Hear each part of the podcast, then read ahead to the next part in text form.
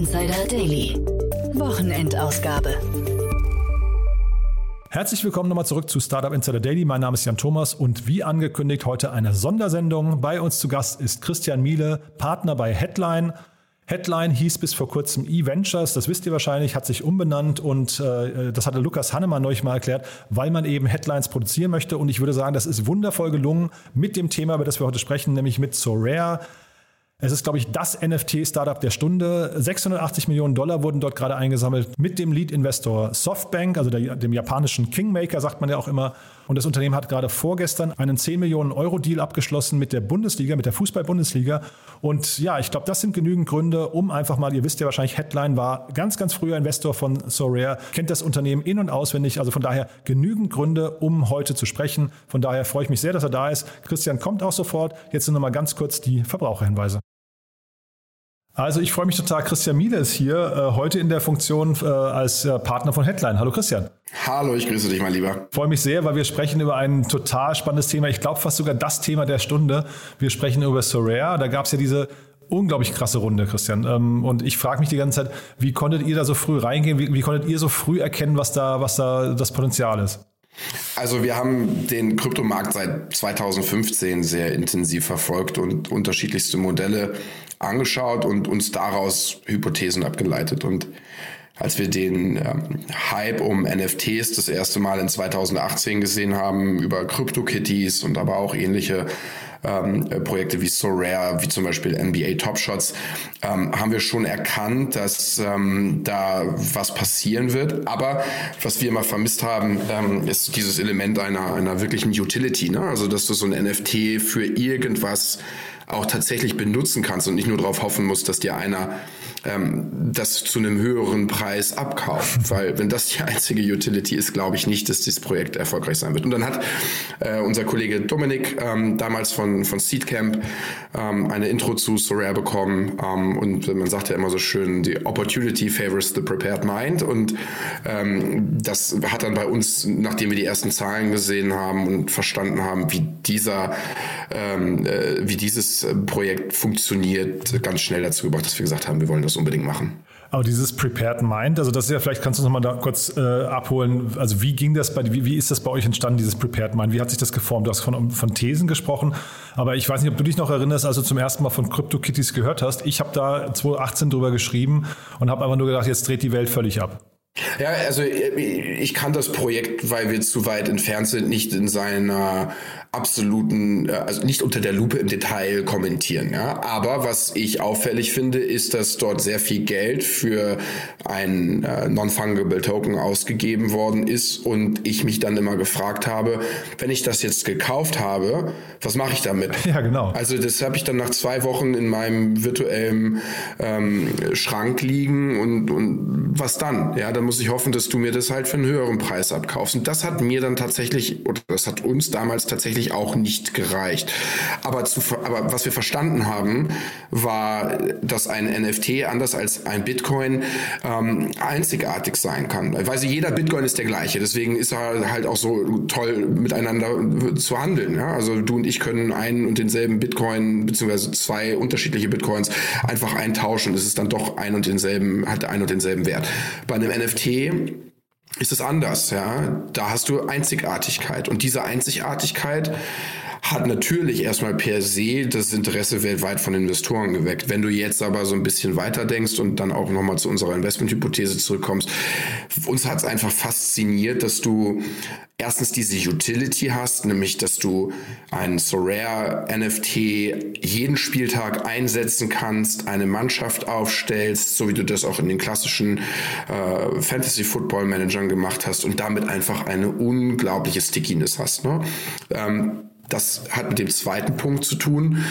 Die Fußballbranche ist so unglaublich leidenschaftlich und emotional. Ich bezeichne das immer so als eines der letzten deutschen Lagerfeuer. Ne? Du hast irgendwie, du hast äh, den Tatort Sonntagabends und du hast Fußball. So ja. und völlig egal, ob du ein Manager bist, der Millionen verdient oder ob du äh, Fabrikarbeiter bist und ein niedrigeres Gehalt hast. Das ist ein Thema, wo wo sich die Menschen alle einig sind. Ja und diese Emotionalität, diese, diese Leidenschaft für den Fußballsport, diese Begeisterung kombiniert mit diesen Elementen, dass du da eine Mannschaft aufstellen kannst und du kennst diese Systematik schon, aber dieser Spieler gehört dir, diese Karte gehört dir, wie man schon vom Sammeln von früher kennt.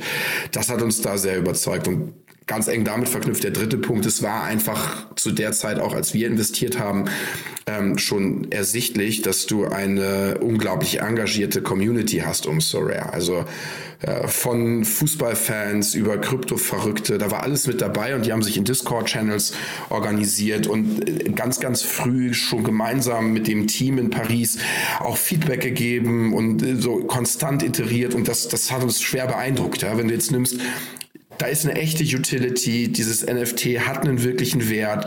Da ist zweitens eine unglaublich leidenschaftliche Fanbase mit vier Milliarden Fußballfans weltweit und drittens eine unglaublich nahe Community an dem Spiel selber dran. Das fanden wir wahnsinnig beeindruckend. Mhm. Ich, vielleicht bevor wir da jetzt nochmal ins Detail gehen, Christian, ich würde nochmal einmal gerne kurz zurück zu eurer, äh, zu der Entwicklung eurer Investmenthypothese, weil ich finde das super interessant, wie du das gerade beschreibst. Und jetzt nochmal CryptoKitties, da hat ja, glaube ich, damals Andresen Horowitz in, investiert, also die ja wahrscheinlich auch sich diesem Markt irgendwie mit einer, mit einer Investmentthese ähm, dann irgendwie genähert haben. Kannst du uns mal auf den, auf den, äh, mal, zumindest mal irgendwie einen kurzen Einblick geben? Wie nähert ihr euch solchen neuen Märkten als Fonds? Das ist ja, weil ihr, ihr seid ja quasi per se gezwungen, ähm, per Auftrag gezwungen, das sehr früh zu entdecken, ne? Naja, also du hast jetzt, äh, da hast du, das ist ähm, fast noch, noch mal Thema für einen anderen Podcast. Das Aha, okay. ist äh, Deal, Deal Sourcing. Ja? Also ja. wir sourcen über drei Pfeiler. Der äh, erste Pfeiler ist bei uns auch ein sehr wichtiger, ähm, eine selbstentwickelte Technologie, die uns einfach, sag ich mal sehr, sehr simpel für den Podcast, aber Daten aus dem Internet nimmt, die auswertet, Muster erkennt und uns sagt, das sind die zehn Firmen unter den 100 Firmen, die gerade in diesem Tool aufpoppen, die man mal anrufen sollte, weil die besonders schnell wachsen. So, ja.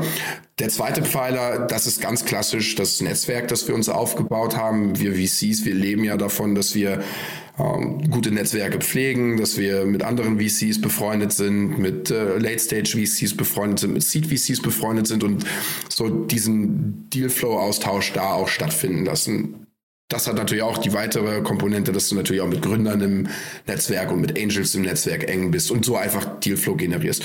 Und die dritte Säule, die in meinen Augen auch immer wichtiger wird, ähm, ist tatsächlich diese äh, Thesenentwicklung, dass du einfach aufgrund von sehr vielen Themen, die du in einem bestimmten Sektor gesehen hast, anfängst zu verstehen, wie dieser Sektor wirklich funktioniert und wo die Knackpunkte sind. Und wenn du da aus diesen Knackpunkten dann ähm, inkrementell die nächste Entwicklungsstufe ableitest, eine These aufbaust, mhm. ähm, dann kannst du die runterschreiben und kannst dir eine Meinung dazu bilden und formen und dann sehr frühzeitig in einen Bereich reingehen und in einen Bereich investieren, der dir sinnvoll erscheint. Das machen ja ganz viele so. Ne? Also Blue Yard ist extrem thesengetrieben, uh, Union Square Ventures ist extrem the äh, thesengetrieben. Irgendwo machen das mittlerweile viele Fonds. Es ist wie, meistens dann auch, wie gesagt, nur eine Säule von, von sicherlich mehreren Säulen im Venture-Business. Aber ähm, es ist, glaube ich, in einer Zeit, in der Spezialisierung immer wichtiger wird und äh, wirklich auch tiefes Branchen-Know-how immer wichtiger wird, ähm, sicherlich ein ähm, Mittel der Wahl, um frühzeitig auf wirklich innovative Themen draufzuspringen. Mhm. Ja, super interessant. Also ich hätte jetzt äh, das Thema Thesenbildung, kann ich mir gut vorstellen bei, bei Problemen. Also wenn man Probleme identifiziert oder sich Märkte anguckt, wie was weiß ich, den Handel, Retail versus E-Commerce und sowas, dass man da anfängt äh, zu grübeln, kann ich sofort verstehen. Aber jetzt hier reden wir ja über einen Bereich, der ja aus dem Nichts entsteht und eigentlich auch kein richtiges Problem adressiert, sondern es ist ja eher so ein, weiß nicht, so ein, so ein, so ein Spiel. Wenn es das jetzt nicht gegeben hätte, wäre es irgendwie auch nicht tragisch, ne? Doch, doch, es ist ja letztendlich sogar ein gigantisches Problem. Wenn du Aha. dir anschaust, wie das Internet ursprünglich aufgebaut ist ähm, und du dir die zugrunde liegenden Protokolle des Web 1.0 und des Web 2.0 ansiehst, dann wird dir ja sehr, sehr schnell klar, dass, und das hast du in der Musikindustrie, das hast du in der Filmindustrie immer wieder gesehen, dass Ownership ein Thema ist, das in den Ursprüngen des Internets, wie wir es heute konsumieren und kennen, letztendlich nicht abbildbar gewesen ist. die Konstruktion des Webs, wie es heute funktioniert, ist einfach ohne die Technologie der Blockchain nur ganz schwer oder bis hm. gar nicht in der Lage, ähm, diese, diese, diese Einzigartigkeit und, und Ownership abzubilden. Dass NFTs genau in diesem Bereich hineingegangen sind hm. und damit eine Lösung für IP, Content Creator, Ownership geliefert haben und ein ganz, ganz wesentliches, eine ganz wesentliche Mechanik aus der Offline-Welt adaptiert haben, ist ein Riesenthema. Ja, mhm. also insofern, ähm, ich weiß, woher du kommst, aber ich glaube, das Problem ist extrem groß. Ja, das ist jetzt quasi N NFTs generell, ne? Aber ich meine jetzt tatsächlich, aber wahrscheinlich ist der Weg dann auch so, man, man identifiziert dann NFT als Markt und dann kommen, kommen die Lösungen, um die es geht oder die, die Szenarien, die darauf aufbauen und dann landet man vielleicht bei Soraya, richtig? Ja, und du, ich meine, du schaust dir dann einfach viel an, ne? Also auch wenn wir uns in anderen Bereichen, ich nehme jetzt mal ein, auch recht einfach zu verstehendes Beispiel, nehm, nehmen wir uns den Pflegebereich raus.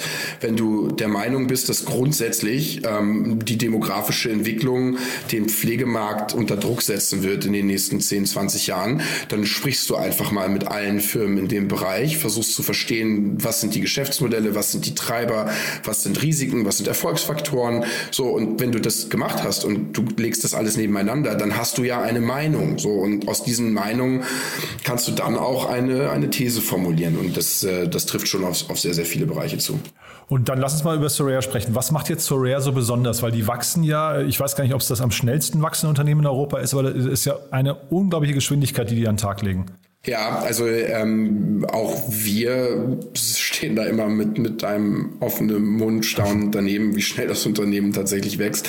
Ähm, also ich sagte ja eben bereits, bei der Thesenbildung hat uns ähm, die Utility, die, die Leidenschaft im Fußballsport ähm, und aber auch die, die unglaubliche Community ähm, da äh, stark überzeugt, wenn du das zusammenbringst. Und das war dann damals bei unserem Investment schon so in seinen ganz, ganz, ganz frühen Anfängen abzusehen, hast du ähm, auch starke Metriken gehabt. Also Beispiel, und das ist auch öffentlich, ähm, nach, nach drei Monaten waren 70 Prozent der, der Paying Active Users weiterhin mit an Bord. Das ist, sensationell und äh, sprach dafür, dass ähm, die, äh, die Besitzer von den NFTs ähm, einfach so viel Spaß daran haben, ähm, diese Fantasy-Football-Spiele zu spielen, gleichzeitig aber Besitzer zu sein dieser Karten. Du siehst das ja auch bei FIFA Ultimate oder bei Comunio oder allen anderen Fußballmanager-Spielen.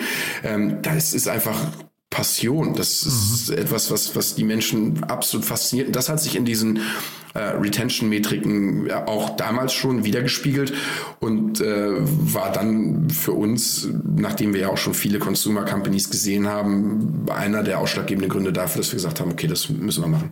Ja, also dass ihr das gemacht habt, ähm, also ich finde es spannend, worauf ihr geachtet habt. Du hast ja gesagt, irgendwie auch die Discord-Gruppe und solche Sachen habt ihr euch angeguckt, das äh, finde ich interessant, aber trotzdem ist für mich noch nicht ganz klar diese unglaubliche Geschwindigkeit im Fundraising. Wir reden ja jetzt, glaube ich, gerade mal über etwas mehr als ein Jahr, wo drei Runden passiert sind, die sich, glaube ich, jedes Mal so roundabout, also ich glaube, das erste auf, auf das zweite Mal waren, glaube ich, von 10 auf 60 Millionen und dann von, von 60 auf 700 äh, oder sowas. Ne?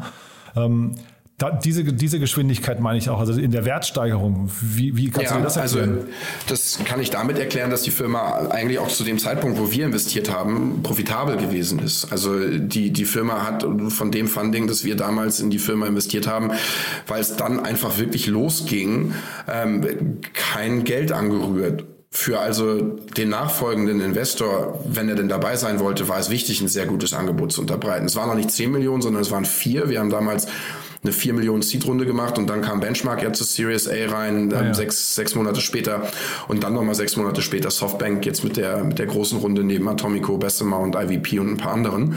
Aber ähm, die, ähm, die, die Stärke, die, die unglaubliche Kurve, die die Firma genommen hat, ähm, die war dann der Grund dafür, warum das alles so schnell ging. Es ist einfach innerhalb kürzester Zeit zu einem der attraktivsten Assets in Europa geworden, mit äh, dann dem Investment von Benchmark sicherlich zu einem der attraktivsten Consumer Assets der Welt.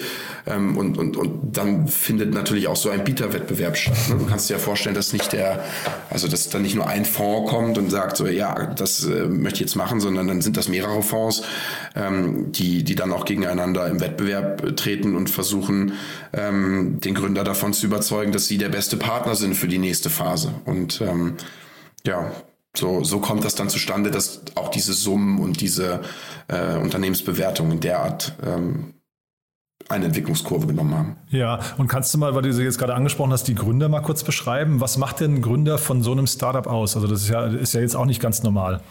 Also der, der Nicolas, ähm, ich habe auch kürzlich ein, ein, Video mit ihm aufgenommen zu der Finanzierungsrunde, wo ich mal so 20 Minuten mit ihm einfach geredet habe, um die Person hinter dem Gründer auch mal so ein bisschen ähm, vorzustellen. Kann ich sehr empfehlen, weil es wirklich spannend ist, mal so die, die, die, die Eindrücke von ihm auch zu bekommen.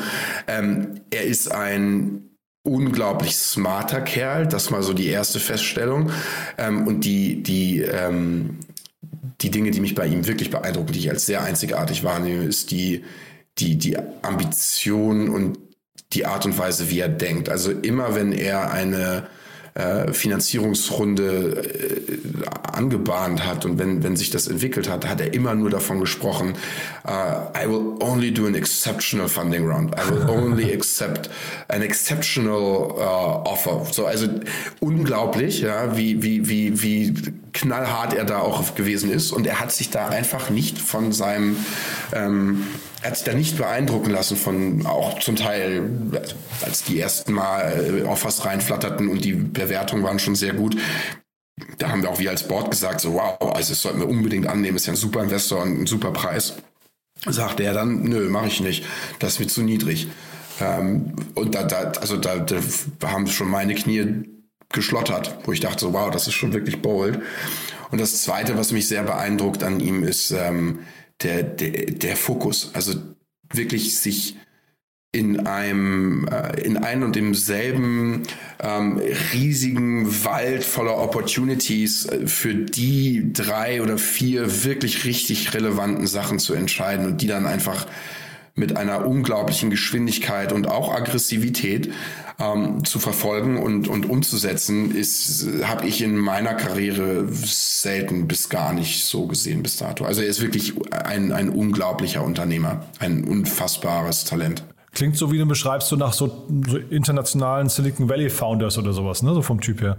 Also das Format, was er, was er hat, ist, äh, ist, ist sicherlich eines, dem man zutrauen könnte, dass er wirklich eine eine äh, riesige Firma aufbaut. Krass. Und wenn du jetzt sagst, äh, die waren profitabel, als ihr gesprochen habt in der Seed-Runde, äh, vielleicht kannst du mal das Geschäftsmodell noch mal ein bisschen durchleuchten. Also ich verstehe, dass dort ähm, also auch die Nutzer viel Geld verdienen können. Ne? Man kann ja diese Karten traden und so weiter. Aber wie ist das Geschäftsmodell aus Sicht von Soraya?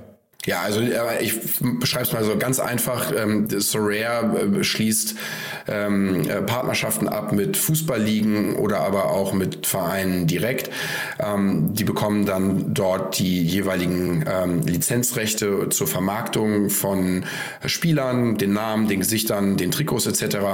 Und äh, Sorare kreiert dann daraus über die Blockchain einen NFT und bringt die auf die Plattform. Auf dieser Plattform von Sorare Rare wird dann beim Erstverkauf, dem sogenannten Primary Market, ein ähm, äh, gewisser Teil beim Verkauf an die Vereine bzw. Lizenzgeber äh, überwiesen und ein Großteil ähm, des Umsatzes bleibt da bei Sorare hängen und jetzt ist es dann am Ende des Tages eben auch doch ein digitales Gut, das heißt sehr, sehr hochmargig. Ähm, und der zweite, ähm, und by the way, aus dieser Konstellation, da gibt's dann auch noch den kleinen Cut, der zurückgehalten wird, um die jeweiligen Rewards und Belohnungen für die Spieler an jedem Spieltag rauszugeben. Ähm, und der zweite Revenue Stream, den wir heute noch nicht monetarisieren, den wir aber monetarisieren werden, ist äh, der Secondary Market. Das bedeutet also, wenn ein Spieler ähm, ein NFT von einem anderen Spieler übernimmt. So und ähm, das Spannende an Sorare ist, dadurch, dass alles auf der Blockchain stattfindet, kannst du diese Umsätze äh, auch sehr, sehr gut nachvollziehen. Ähm, du kannst auf den, den einschlägigen Plattformen sehen, wie viele Transaktionen stattfinden. Deswegen kann man sich das alles auch immer sehr gut zurechtrechnen. Ähm, und ähm, da hat man dann sehr früh gesehen, dass das Geschäftsmodell eben auch sehr, sehr gut funktioniert. Ist äh, hochinteressant. Also wir sprechen ja jetzt gerade, weil es einen Deal gab, der vorgestern announced wurde. Äh, Fußball-Bundesliga in Deutschland und auch, glaube ich, zweite Liga haben jetzt eben eine exklusive Partnerschaft mit Soraya abgeschlossen. Und da war in der Pressemeldung zu lesen, dass 10 Millionen Euro geflossen sind. Ich ging davon aus, dass ähm, Soraya die an die Bundesliga gezahlt hat. Aber wenn ich dir jetzt richtig zuhöre, war es genau umgekehrt, ja? Also ehrlich gesagt bin ich da, was, den, was die Zahlen angeht, nicht firm. Ich kann es dir gerade gar nicht genau sagen. Den Artikel habe ich auch nicht vor Augen. Aber vom Revenue Stream her habe ich dich richtig verstanden. Eigentlich äh, verstehe ich so, zahlen die Vereine an Soraya. Nee, nee, nee, nee. Also Soraya ja. zahlt die Vereine äh, dafür, um überhaupt eine Partnerschaft zu machen, also okay. einen garantierten Umsatz. Aber dann, ähm, äh, wenn eine Karte verkauft wird, fließt nochmal ein gewisser Geldbetrag auch zu den Ach Vereinen so, okay. zurück. Alles ja. klar. Ja, aber ein hochspannendes. Also kannst du dir so vorstellen, wie das auch bei der, also witzigerweise, weil ich äh, hatte gerade auch mit, mit, dem, mit dem Chef der DFL äh, äh, gesprochen und ähm, das, das hat natürlich sehr viele Ähnlichkeiten zum klassischen Lizenzgeschäft, wie du das auch in der Vermarktung äh, mit, mit, mit, mit Fernsehsendern oder anderen Medienpartnern siehst. Ne? Also da gibt es große Ähnlichkeiten, ähm, weshalb das dann auch alles sehr, sehr schnell ging, weil die Mechanismen sind dann schon ähm, auch, auch, auch irgendwo schon erprobt und da erfindet man das Rad nicht neu. Mhm. Und du hast ja gerade, bei dem, äh, als wir mit dem Gründer gesprochen haben, hast du über diesen äh, Wald von Opportunities gesprochen. Der ist ja wirklich gigantisch, glaube ich. Ne? Das heißt, wie geht man jetzt da vor und setzt seine Prioritäten für die nächsten Features oder auch Geschäftsmodelle, die kommen? Weil du, also es gibt, glaube ich, bei den Top-Shots gibt es, glaube ich, zum Beispiel Szenen, ne? so, oder jetzt Philipp Glöckner hat mal irgendwann von dem Tor des Monats äh, irgendwie gesagt, könnte ja eine Szene sein, die man irgendwie als NFT damit reinbaut. Ja, dann gibt es solche Sachen, äh, One Football könnte da theoretisch irgendwie drin aufgehen oder solche Geschichten. Also wo, in welche Richtung denkt man da und wie kommt man auch vielleicht dahin und zu sagen, nee, das machen wir jetzt nicht? Also ähm, zunächst mal zu dem, was Pip Glöckner gesagt hat, äh, zu, zu, den Moments. Also Sorare wird ja jetzt auch mit diesen Videomomenten äh, herumexperimentieren ah. über die Partnerschaften mit der DFL. Ähm, ich glaube, man muss hier dann ganz offen und ehrlich auch bei Top Shots die Frage nach der Utility stellen dürfen. Also was macht wiederum ein Video so besonders? Warum willst du das besitzen? Was kannst du damit machen, außer zu hoffen, dass ich es dir dann irgendwann abkaufe für mhm. Mehr Geld? Ähm, also finde ich, ist eine absolut legitime und faire Frage, der man nach nachgehen muss. Aber wenn ich da kurz reingehe, Christian, das ist ja momentan, das fragt man sich an ganz vielen Stellen. Ne? Berühmte YouTube-Videos und so weiter werden gerade für Hunderttausende von Dollar irgendwie verkauft als NFT, wo man sich immer fragt, was soll das, ne? Gut, also das ist eine längere Diskussion. Ja. Ich persönlich bin der Meinung, dass sicherlich ein Großteil der äh, NFT-Projekte für äh, den unerfahrenen Anleger nicht das Richtige sind und man unbedingt aufpassen sollte, was man da macht. Finde ich gut, dass ähm, du sagst, ja. Ich glaube, es ist äh, äh, fair zu sagen, dass sicherlich auch der ein oder andere ähm, nicht verstehen wird, warum äh, analoge Kunst für gewisse Geldbeträge äh, über den Ladentisch geht. Also ich, ich glaube, das ist eine sehr, sehr lange Diskussion. Ich empfehle jedem, der da nicht wirklich zu 100 Prozent drinsteckt oder sich damit auseinandergesetzt hat, die Finger davon zu lassen.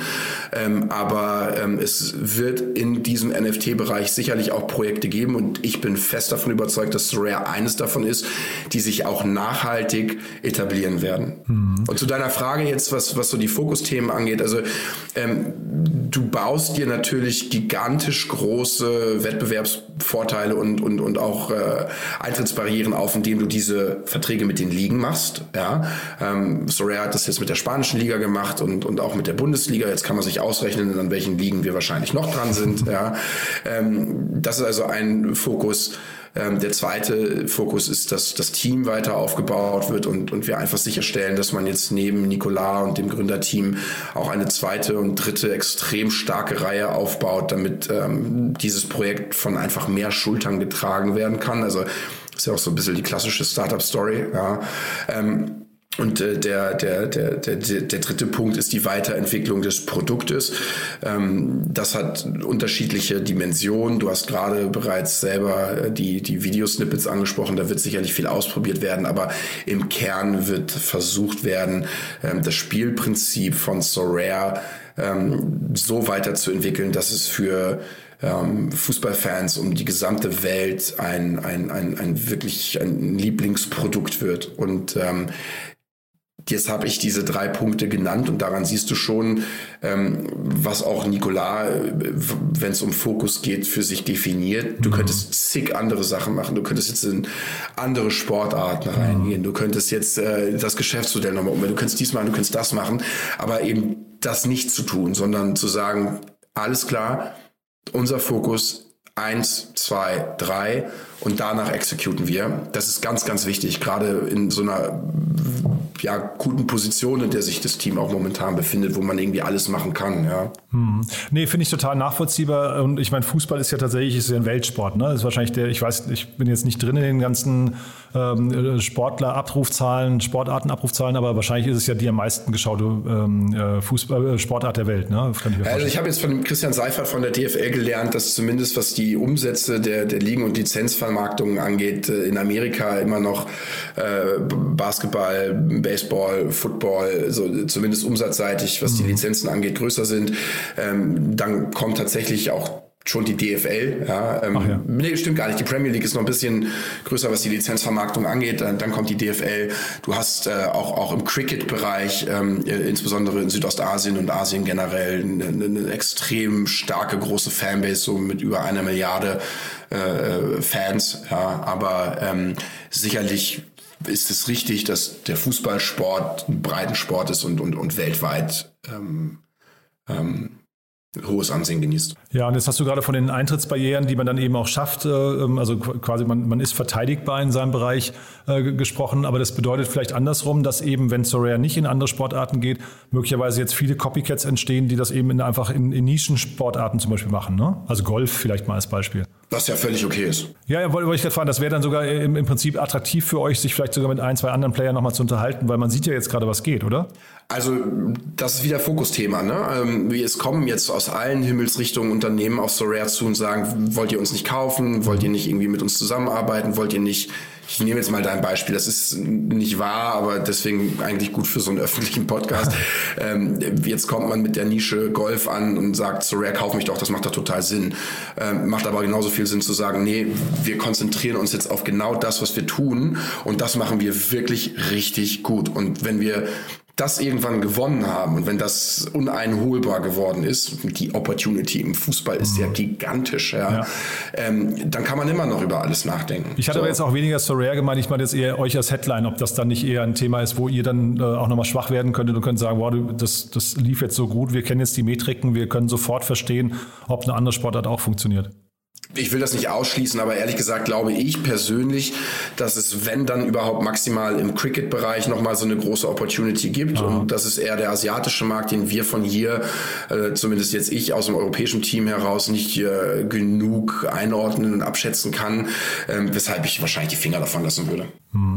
Und dann vielleicht nochmal als letzte Frage dazu, eine, vielleicht mal ein kurzer Ausblick oder eine Einschätzung deiner Meinung nach, wo kann so ein Sorare in zwei, drei Jahren stehen? Also ich meine, wenn ich mir das Umsatzwachstum von Sorare äh, in, in, in, den letzten zwölf Monaten angeschaut habe, würde es mich nicht wundern, wenn die nächstes Jahr tatsächlich schon eine Milliarde Umsatz oder mehr machen. Ähm, ich, ich, ich, ich, es ist sehr, sehr schwer einzuschätzen, aber ähm, mal so als ähm, kleine äh, als, als kleiner Benchmark der, der, der Fantasy-Football-Markt, wie aber auch der Sammlermarkt für, für solche Kärtchen ist jeweils 20 Milliarden Euro groß. Also wir haben damals mal in unserer Kalkulation gesagt, wir glauben, dass diese zusammengelegten Märkte irgendwo 40 Milliarden äh, globales Potenzial haben, in genau dem Vertical, in dem Sorare unterwegs ist. Ähm, das ist natürlich dann alles immer so ein bisschen Kaffeesatzleserei und man versucht sich da zumindest irgendwie so die so ein bisschen zu orientieren. Ähm, aber was ich weiß, ist, dass es groß genug ist. Mhm. Und ich also vielleicht auch ja. FIFA Ultimate, also da gibt's ja, dann kannst du ja auch diese Karten kaufen und so.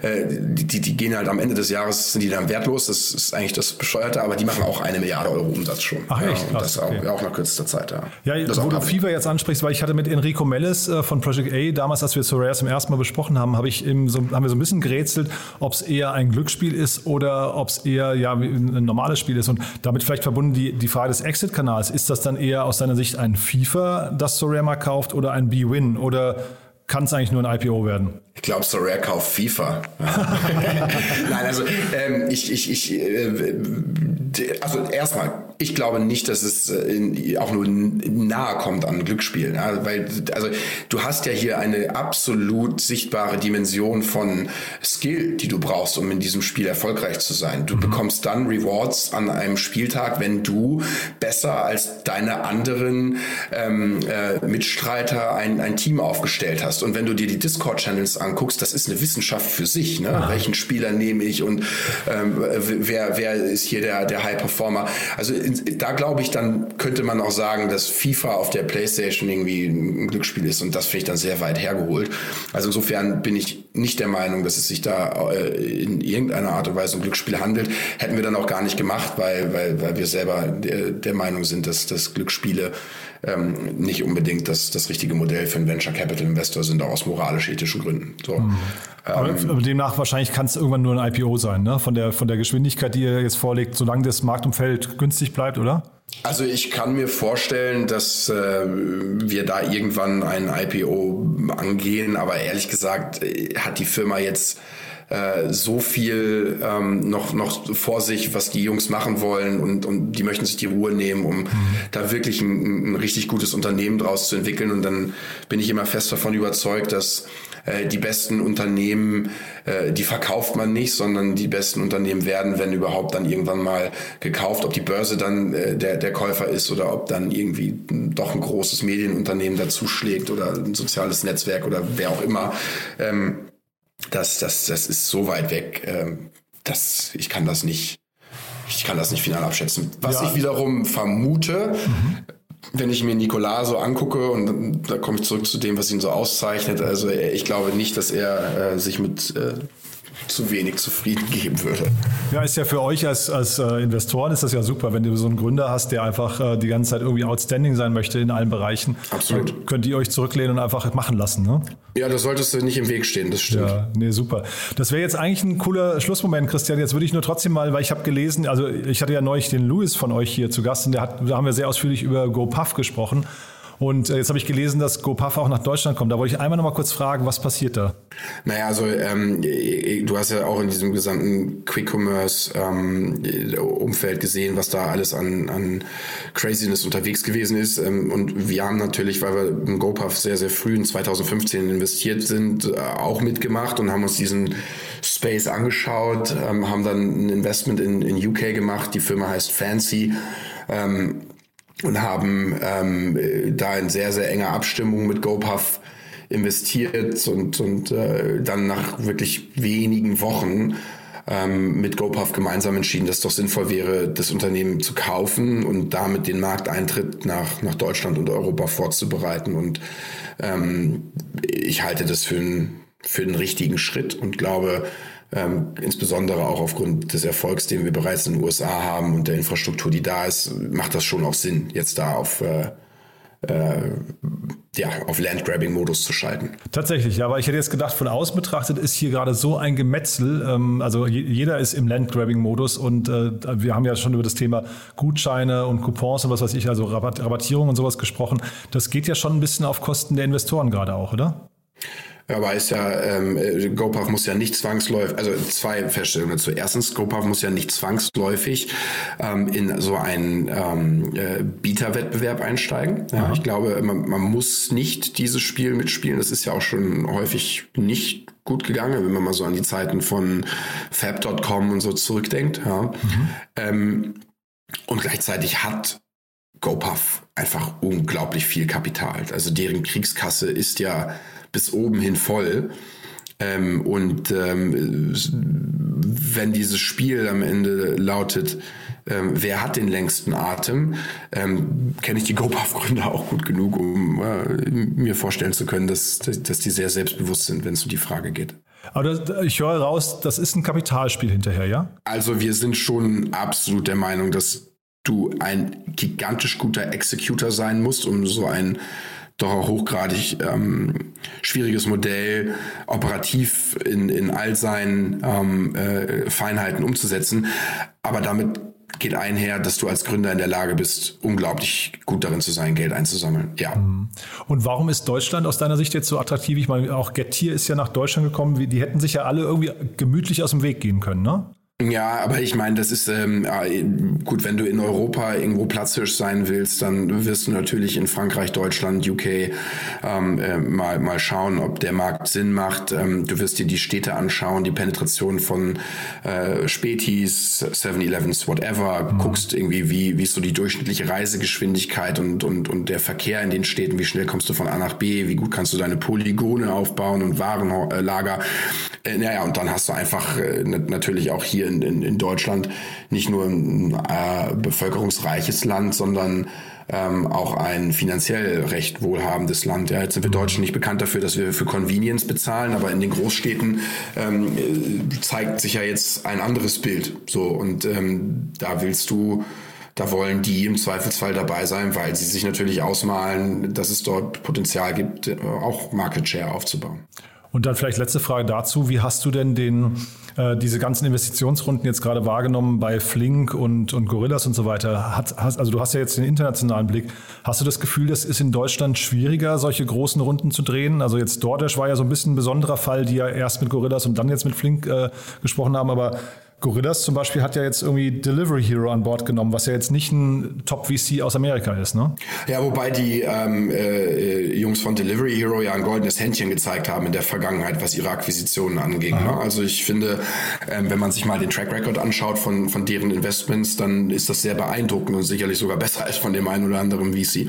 Aber ähm, zu deiner Frage, also ich äh, glaube, ähm, wenn uns die Pandemie und die letzten ein, zwei Jahre generell doch eines gezeigt haben, dann, dass Deutschland und Europa absolut in der Lage sind, auch viel Kapital von ausländischen und internationalen Investoren zu akquirieren. Das ist ja erstmal per se eine gute Sache. Ne?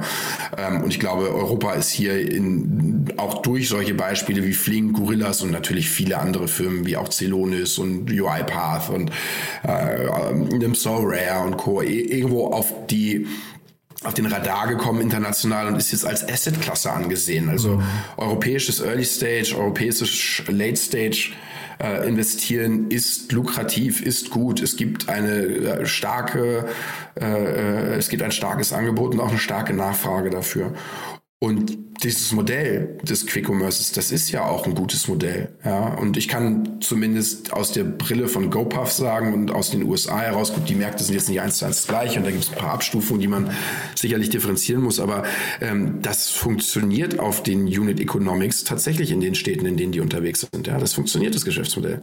So, und ähm, das spricht sich ja auch rum und ich denke, das äh, ist dann auch die Hoffnung der, der, der einzelnen zahlreichen Spieler, ähm, die, die in den Markt reingehen. Äh, by, by the way, nur ein Satz noch zu, zu Gettier und der Deutschland-Expansion. Ich meine, es kann natürlich auch ganz anders gehen und du äh, schleichst dich um die großen Märkte herum. Ich finde, das hat jetzt zum Beispiel Volt extrem stark gemacht. Mhm. Ja, Volt äh, ist immer so als der kleine finnische regionale Delivery äh, Hero Challenger da unterwegs gewesen. Ähm, keiner hat die so richtig ernst genommen und naja, jetzt sind die halt auch auf dem Vormarsch und haben einfach über äh, so Tier 2 Märkte sich, sich eine gewisse Größe aufgebaut und damit jetzt auch eine ganz, ganz, ganz harte Differenzierung gegenüber allen anderen. Ne? Also manchmal ist es sinnvoll, wenn du genau in die andere Ecke des Raumes schaust, wenn alle in eine Ecke gucken. Ja, das dachte ich. Also ich finde, Volt ist ein super Beispiel. Ähm, sowas trägt eher meine Sympathie, als jetzt die ganze Zeit Geld zu verbrennen. Aber es ist natürlich aus Marktbeobachtersicht ist das großartig, was da gerade passiert. Es ist, äh, also